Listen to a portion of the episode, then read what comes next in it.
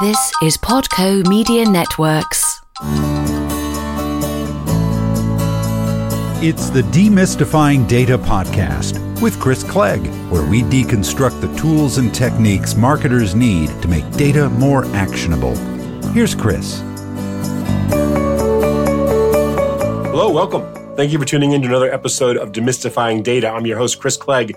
And today, this is part one of a two part series with Steve Randazzo. He is the founder and president of ProMotion and really a veteran in the experiential industry. He's written a book called Brand Experience Building Connections in a Digitally Cluttered World. And I really enjoyed the interview with Steve. He's got a lot of insights on how experiential keeps us young. He's got what it was like being in the agency world during the financial crises of 2007, 2008.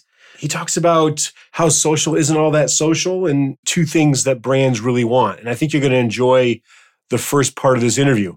So, with no further ado, here's my interview with Steve Randazzo of ProMotion.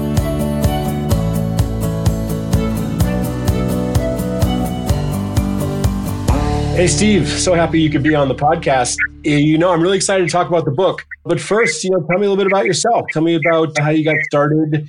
Was it always experiential marketing? Well, first of all, Chris, thanks for having me on. Been really looking forward to this chat today. So thank you so much. You know, it's it's really odd. I was talking to my 20 year old son last night before he went back to college, and we were just talking about my career. And yeah. I basically told him events and experiential is really all I must know how to do because it's all I've done since the beginning. Like coming out of college, I was okay. doing events for the Kansas City Royals, in stadium events, out stadium events. I came back to St. Louis, worked for a regional soft drink company. I ran all their events. You know, I, I basically always referred to it. I got to to play with all the toys that you know we sent all over the place, whether it was hot air balloons or you know concession trailers and inflatables, and we even had a parachute team, which was really cool. And then I know I, I spent about four years at Ralston Purina, where I'm kind of you know I thought I needed to get into corporate America, do that resume building thing. Yeah. And then I realized pretty quickly that that wasn't for me, but it took me four years to officially get out of there. I worked for an agency for about 18 months. It was a turnaround. I had a lot of fun. And then I said, you know what? I always wanted my own company. I'm just going to start my own agency. So that's what we did. And it was 25 years ago. Chris, I mean, I must have been eight years old when. Uh, yeah, yeah. I was going to ask you, I don't want to yeah. date you, but but what was the arena work like then versus what it's like now? It's got to have changed a lot in the last three decades. It's changed just in so many ways. I used to say to be in you know, we called it event marketing back then. Of course, now it's experiential marketing. You know, I used to say, you know, if you want to start your own event agency, all you need is a pickup truck and a ladder, and you, you know, you pretty yeah. much can go out there and do events. And today it's a lot more sophisticated, and the industry's really grown up. And you know, I remember, I mean, I vividly remember, you know, the first five years, nobody cared about ROI. They were just yeah. like, you know what? We're out there. We're face to face with humans. That's a great thing. They're tasting our product. They're engaging with us. They're learning yeah. about us. That's all they really cared about. And yeah, you know, yeah. it's like impression numbers and how many people did you, you know, how long were your conversations? What conversations did you have and things like this? And and then, you know, as we grew up and the industry grew up, technology started to become more and more important and the whole ROI measurement is is you know is hot you know everybody you know everybody's got to go back after spending money go back to the cfo and say hey you gave me this much money and here's what i was able to to turn it into. And you know we're building our brand we, you know we're engaging consumers you know we converted sales you know all those things are really important to our customers and the people that they report to. So we try and set our customers up for success. We work really hard to make them we always say internally here, we, you know, our job is to make our clients rock stars in their organizations, and the way to yeah. do that yeah. is to exceed their expectations and deliver more than they thought they were going to get. So day in and day out, that's what we strive to do. And you know, 25 years later, I still love this industry. I still love what we do. I feel young. I think it's an industry that keeps you young. If you start feeling old in this industry, probably it's time to go because you know the things that turn us on is every day's different every client is a new challenge. It's all you know, all falls around this the same kind of buckets. You know, they're they're having trouble standing out in the cluttered environment or not enough people have tried their products or you know they have a technical product so not enough people have had a chance to go through a demo whatever it happens to be you know those problems are consistent through all of our our customers but every day is different and we love that and we either have an extra chip in our mind or we're missing a chip i'm not sure which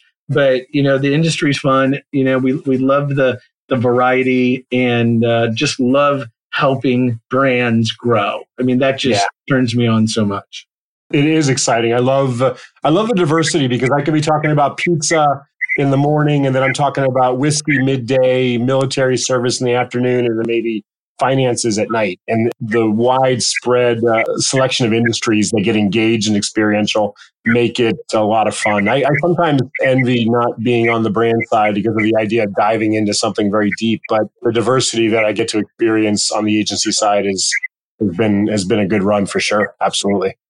Yeah, it's it's fun being on this side just because you get to learn so much faster because you have input from all kinds of areas like you were just talking about. Sure. You have all the input coming in and, and, challenges and you grow faster. I just think being at an agency, you know, it was it just wasn't for me being corporate America. I know, you know, a lot of our clients love it and you know, yeah. it's great. You've got to find, you know, where they're happy but boy, it's like the learning curve is so quick and it's just fun. It just, it's been a lot of fun. And, you know, we, we love working with all the diversity that we, that we get to work with in different brands.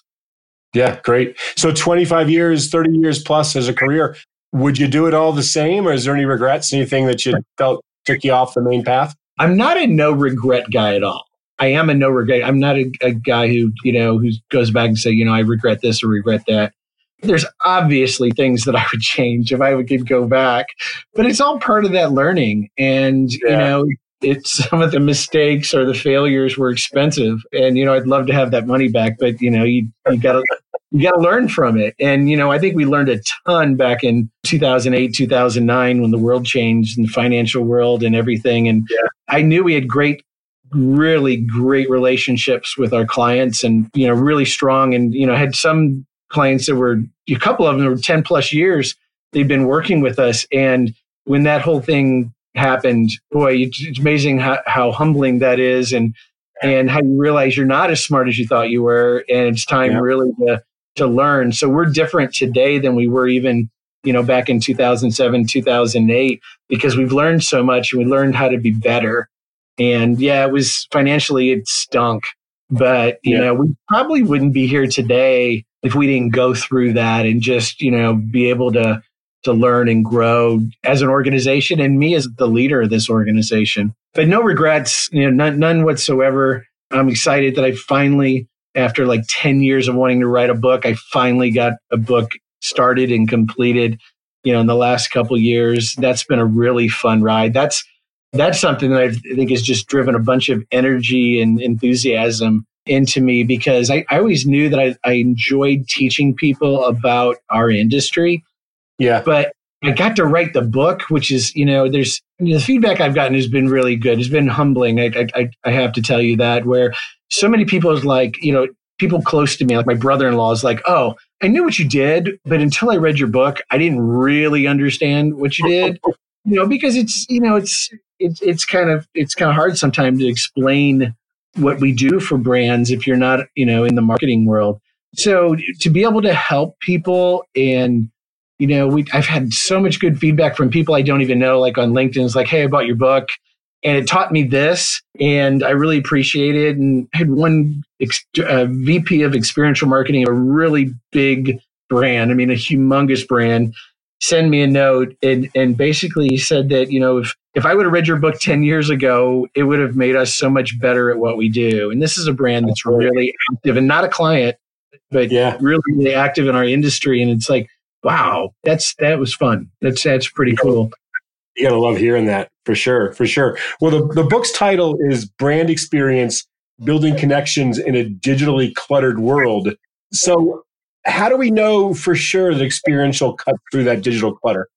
Well, first of all, you know, d- digital is 2D and experiential is 3D. Oh, so, yeah, yeah. we get instant feedback when we go to an event. You know this well. We're out at a state fair for Tractor Supply Company, and we know that that night, after a family of four have come in and experienced Tractor and everything that we do on site there, they've spent 15 or 20 minutes having their family do all kinds of fun interactions. You know, everything from beanbag toss game where we call feed the animals to getting to sit on this giant bull that we have that's a taxidermy.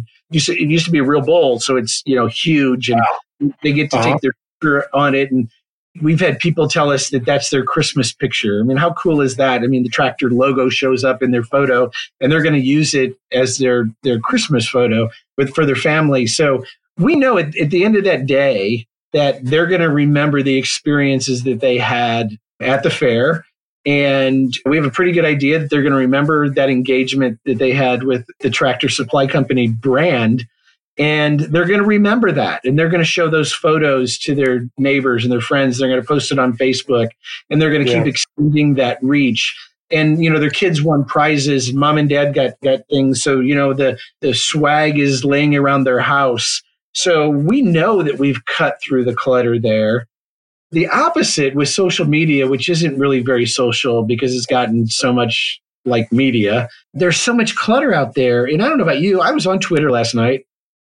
I don't remember anything about it. There's nothing that stood out. There's nothing that was like, oh, you know, this was amazing. This cut through the clutter. It created an emotional connection. I mean, you just rarely do you get that in social media. Just like it's almost like a you're standing in an overpass on a highway if you're thinking about the analogy of social media, and there's just yeah. cars flying by.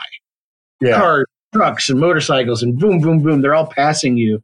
And how do you stand out? Now, maybe there's an extra loud one or an extra big one or an extra cool one.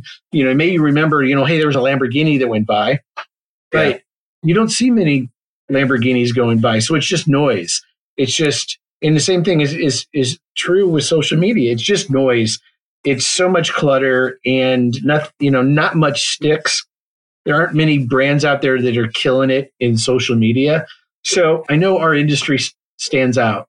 I know it does. There's an emotional connection that you get that you just don't get with social media and you know quite frankly you don't you don't get it you know when you go to a, a sporting event and you see all those flat ads all over a sporting event you don't get it when yeah. you're you know you're watching tv i don't know about your family but you know we dvr things and we don't watch live tv very often unless it's a sporting yeah. event so we're not watching ads nobody's going to sit there and, you know in fact my kids are like do we have to watch this I'm like, well, unfortunately, yeah. on this show, we can't zoom past it. So yeah, you know. And so, what does everybody do? They pick up their phones and they're looking at their social media and they're they're they're just trying to kill the time. So I know that in the three dimensional world that we live in for our clients and, and their brands, I know we cut through the clutter. I know our industry cuts through the clutter, and and there's nothing else out there that builds that emotional connection like human to human interaction I read that you wrote, and I might be paraphrasing a little bit, that marketers rely on dated tactics that yield little or no ROI. Why do you think that's the case? Why do why do these dated tactics continue? Well, I think social media kind of took off after what 2010, 2012, somewhere around there. A lot of brands, a lot of marketers were trying to figure out how to stand out. It's sort of like what's going on with TikTok right now. A lot of noise around TikTok and because the engagement is is so high, but you know, there's going to be a time that TikTok's going to have the same clutter that Instagram has or Snapchat has or Twitter has today. It's tough because there's not that emotional connection. So brands all ran to social media as an inexpensive way to get their message out. And so they, you know, they were talking about impressions, sort of like what you see in TV ads. And we got X number of impressions, how many eyeballs? And eyeballs are, are good you know, for sure. You know, you need to have awareness and there are ways to build awareness. But if you want to convert and you want to engage and you want your target human being to come into your franchise, yeah, to give them a compelling reason to do so. And, mm. you know, I just, I, I, think social media hasn't been around that long, but I think it's already, it kind of falls into status quo marketing. You know, it's like, well, that's what you do when, you know, you, you don't have a lot of money and you're trying to get, get the word out about your brand. You know, you do social media, but I don't think it's converting. I don't think it's growing. You know, I don't think it, it has the ROI opportunities that, you know, we get to show our clients every day with experiential. Yeah. How do you think about ROI in this context? Like, what does ROI mean to you and how are you, how are you using it or thinking about it? Well, at the beginning of every relationship we have with our customers, we sit down and talk about what has to happen. You know, what, yeah. why, why are you, why do you think that experiential is the right thing for your brand? And at the end of this program, and you've spent X dollars, what, what do you need to have happen? So, you know, it's the Stephen Covey start with the end in mind kind of theory, and you know, it, it works. So it's like, okay, what are you, what are you trying to achieve? And that's where we start finding out what our ROI needs to be you know, well, you know, I need to I need to drive a certain number of people back into my stores. Okay. I need X number of people to try my product because we have research that says, you know, once you try it, X percent of people actually convert and they buy. You know, and, and B2B and B2C both have some similar ROI metrics, but a lot of them are completely different. So, you know, we, we see B2B probably being the fastest growing area of our world. There are a lot of brands out there that are trying to cut through the clutter and trade shows aren't working. I, I think every single B2B customer that we've had in the last five or six years have said to us, we used to do X number of trade shows. Now we do X minus Y number of yeah. trade shows because they're just not working. You know, yeah. again, I had I had this brand marketer come up to me and said, I, I sent something out. We he said we we went to 37 trade shows last year. So I sent out a note and I said, Give me the business case to go to every one of these trade shows. And he said, You know how many we're going to next year? He said, Nine. Wow. That's the bottom line. Like they if, if you can't if marketers can't prove that what they're doing is delivering for the brand, and if and if the marketers aren't shaping the context or, or the, the language around success to be directly parallel to the priorities of the team that commissioned the marketing in the first place. If that connection is not made and it's not clearly reported back, then it's not going to get repeated. And marketing that can prove its impact and value gets done again, and that which can't doesn't. It's really that simple, isn't it? It, it really is. And every brand out there yours, mine, every one of our clients that we talk with, they want two things. They want to keep all their current customers and they want to go get more customers. So, you know, it's like, it's like, it, it's really that simple.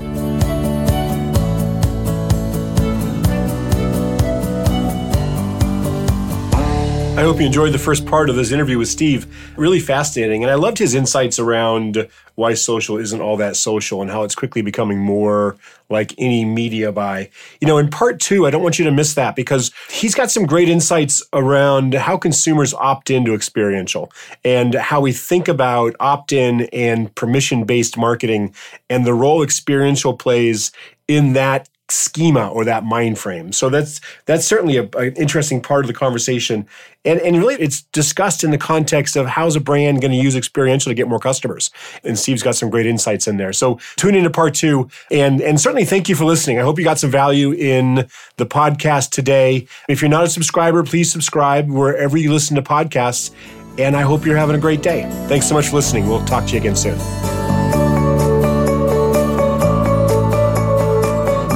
Tune in next time as Chris Clegg continues demystifying data. Meantime, head over to demystifyingdata.co to learn more.